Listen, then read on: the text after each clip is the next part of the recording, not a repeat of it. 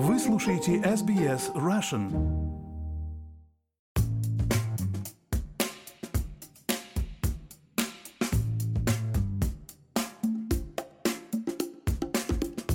Добрый день, друзья! С вами подкаст об искусстве Arty на эс би эс Russian, и я его ведущая Ирина Бурмистрова. В этом подкасте мы говорим о русском искусстве, австралийском искусстве, мировом искусстве, а также о тех художниках, которые живут и работают здесь и сейчас, наших с вами современниках. И в гостях у меня сегодня впервые не удаленно, а по-настоящему в студии Ксения Радченко, искусствовед из Сиднея. Ксения, добрый день!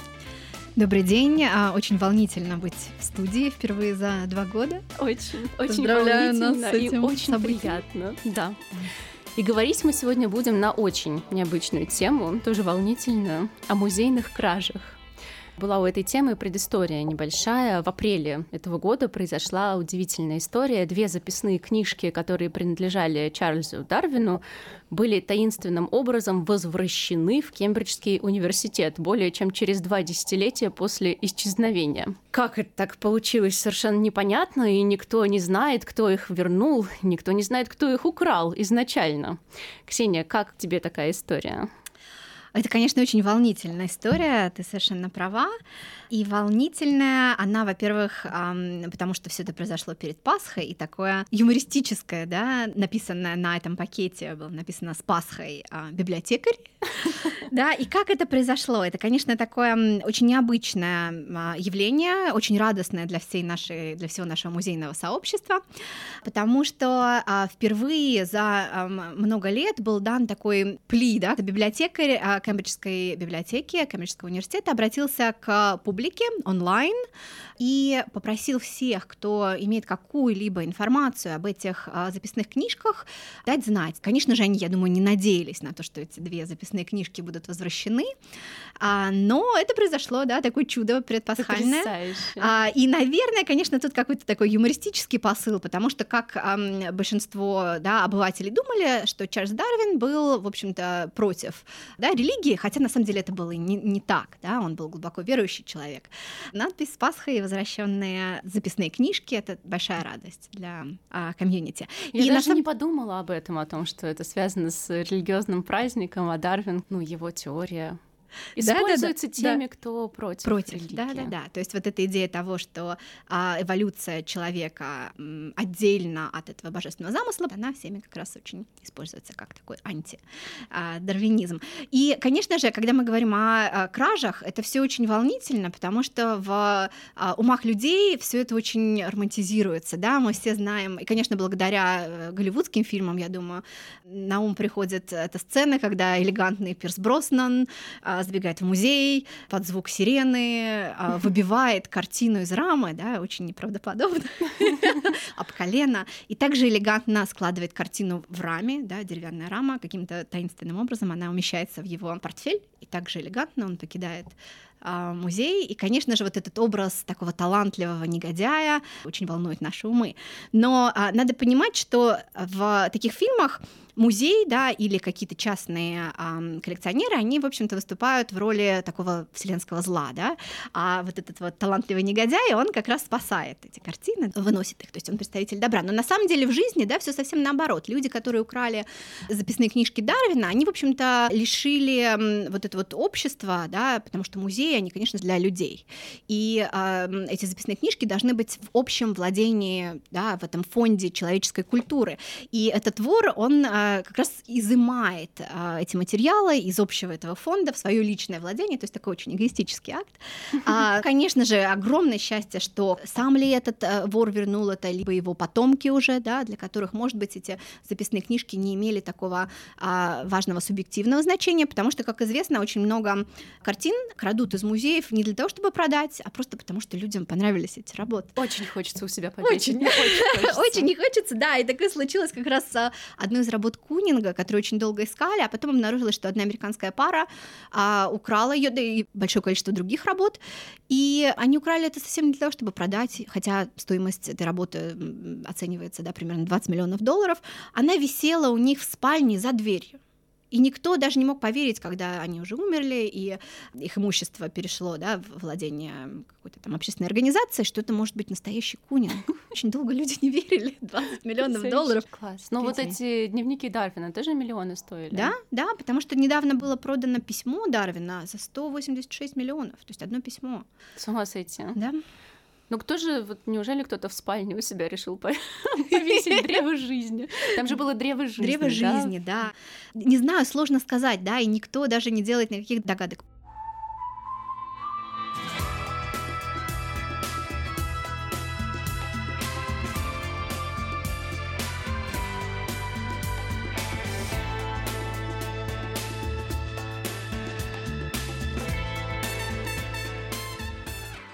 Очень часто считают, что также большинство краж происходит э, руками работников музея.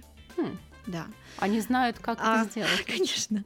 И потом каждый музей обладает таким большим количеством этих объектов, да, это миллионы объектов. Поэтому обязательно обнаруживается, у всех музеев есть списки того, что как бы неофициально считается украденным, но считается, что мы не смогли найти этот объект среди залежей, да, остальных. Mm. А очень часто пропажи обнаруживаются, когда переезжают из одного здания в другое. Эти пропажи также и происходят во время этих переездов.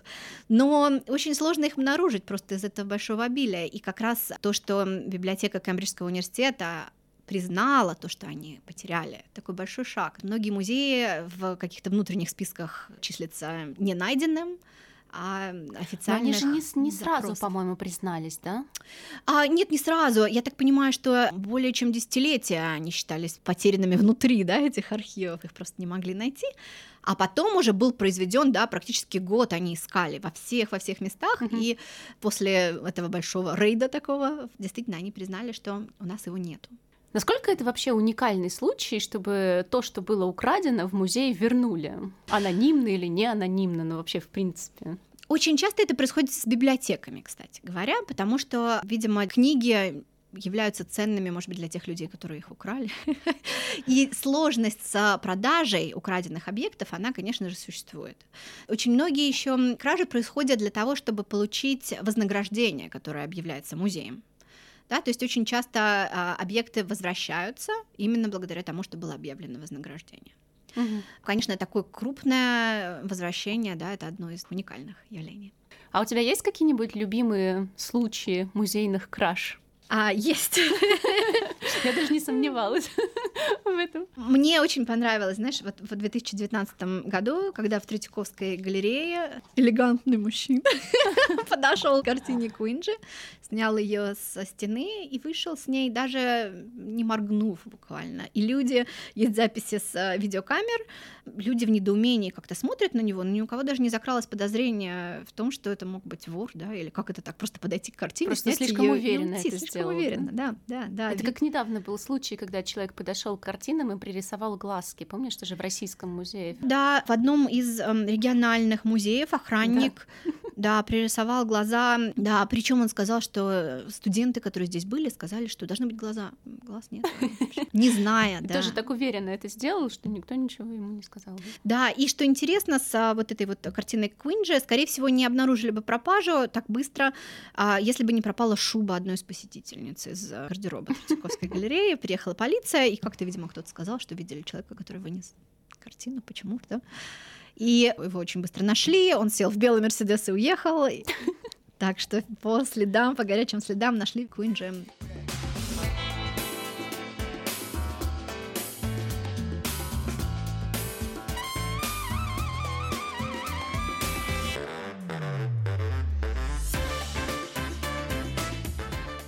Как мы знаем, что объект украден, да? Есть база утраченных произведений искусства Интерпола, где находятся все как раз листы тех произведений искусства, которые утрачены. Да? То есть понятно, что когда произведение искусства возвращается, мы знаем, что оно было утрачено. И, скорее всего, если оно вернулось, то вряд ли кто-то подкинул подделку. Но если возникает такой вопрос, да, то есть много способов узнать, настоящее это или не настоящее. Рентгенография, всяческие лазерные исследования, знания экспертов, как должны быть мазки, например. Или, да, если ты видишь эту книгу, то как бы ты понимаешь, что она старая. Довольно сложно подделать, хотя некоторые люди пытаются, mm-hmm. пытаются подделать старинные книги. Также с книгами интересная история, что очень часто люди вынимают пустые листы из старых книг и используют их для того, чтобы поделать какие-то документы о картинах.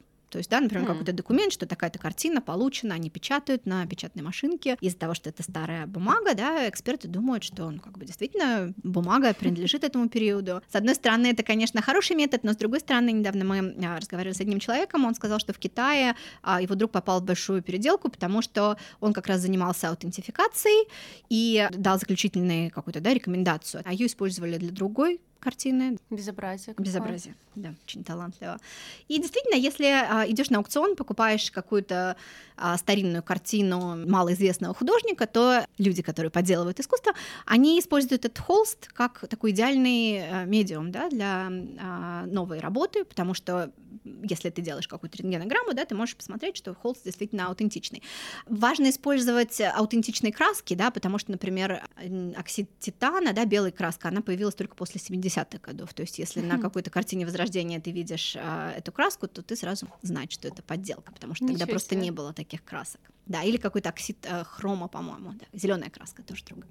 Класс. Есть еще какой-нибудь пример у тебя? Да, есть очень интересный пример австралийский, да, если мы хотим поговорить очень хотим, о, да, австралийский. о наших местных проблемах. На самом деле интересный факт, который я совсем недавно узнала, что большинство украденных произведений искусства — это скульптуры. Почему, как ты думаешь? Не знаю, их можно поставить на кладбище. Нет, потому что их можно переплавить, да, многие скульптуры сделаны из бронзы, например, да?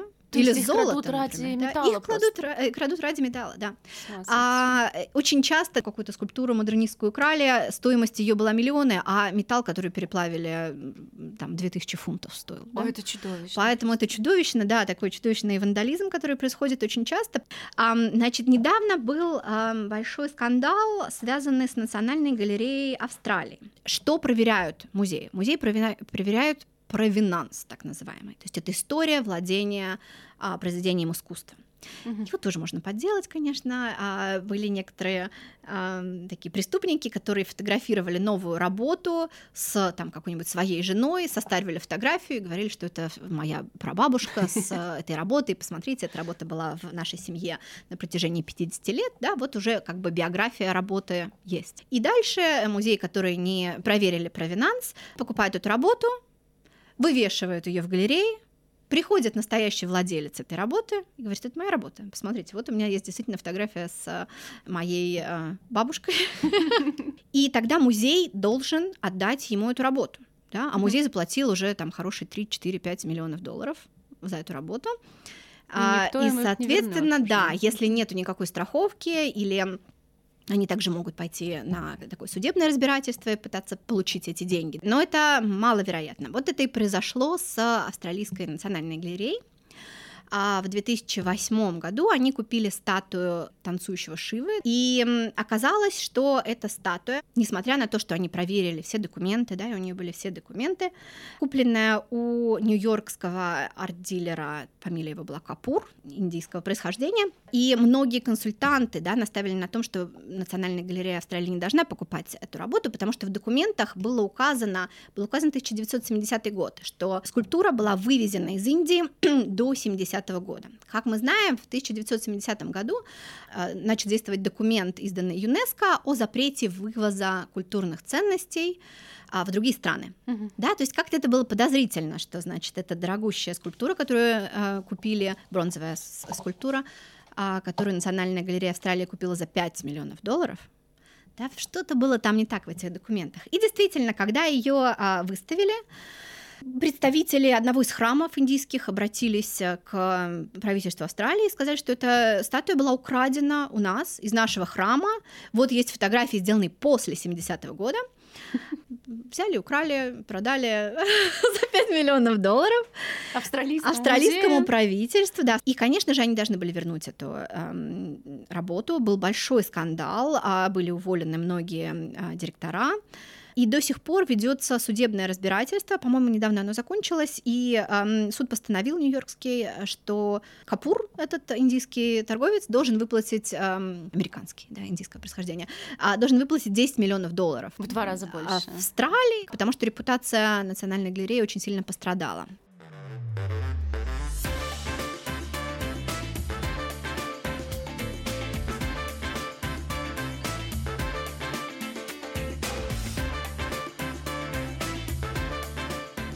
Еще один очень интересный пример произошел в Австралийском музее.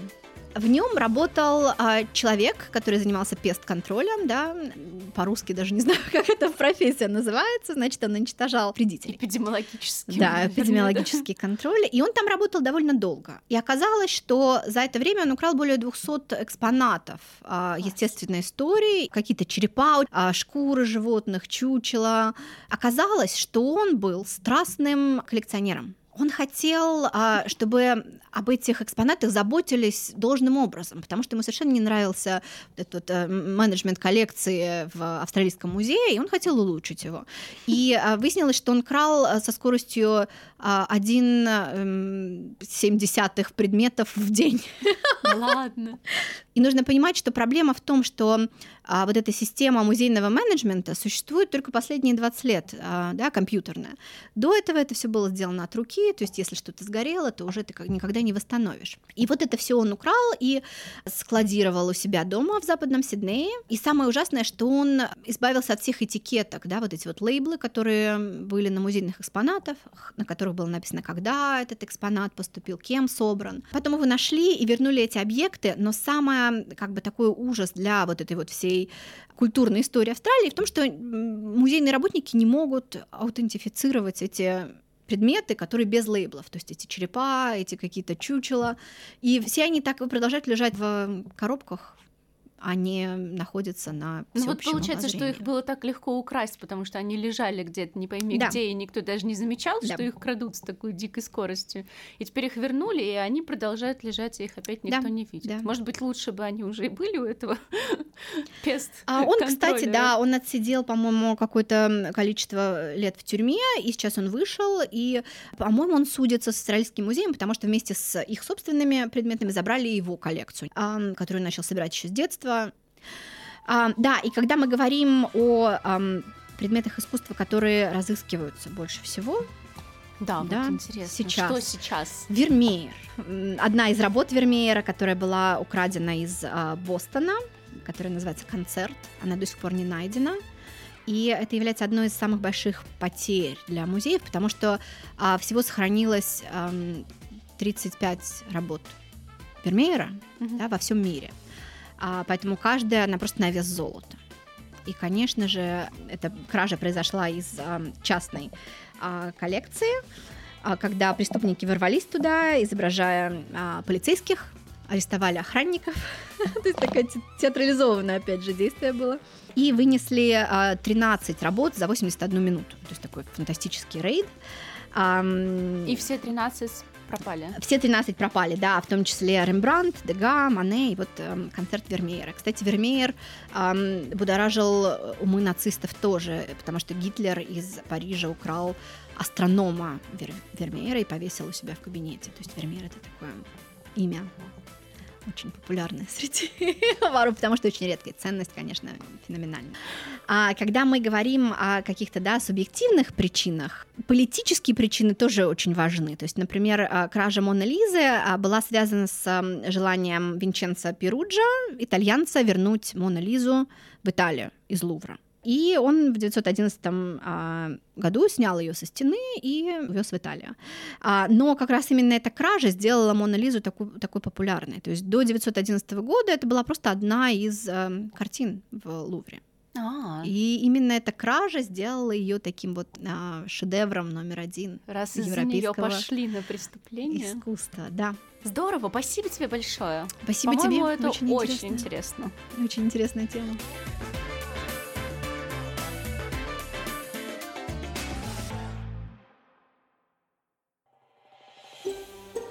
Хотите услышать больше таких историй? Это можно сделать через Apple Podcasts, Google Podcasts, Spotify или в любом приложении для подкастов.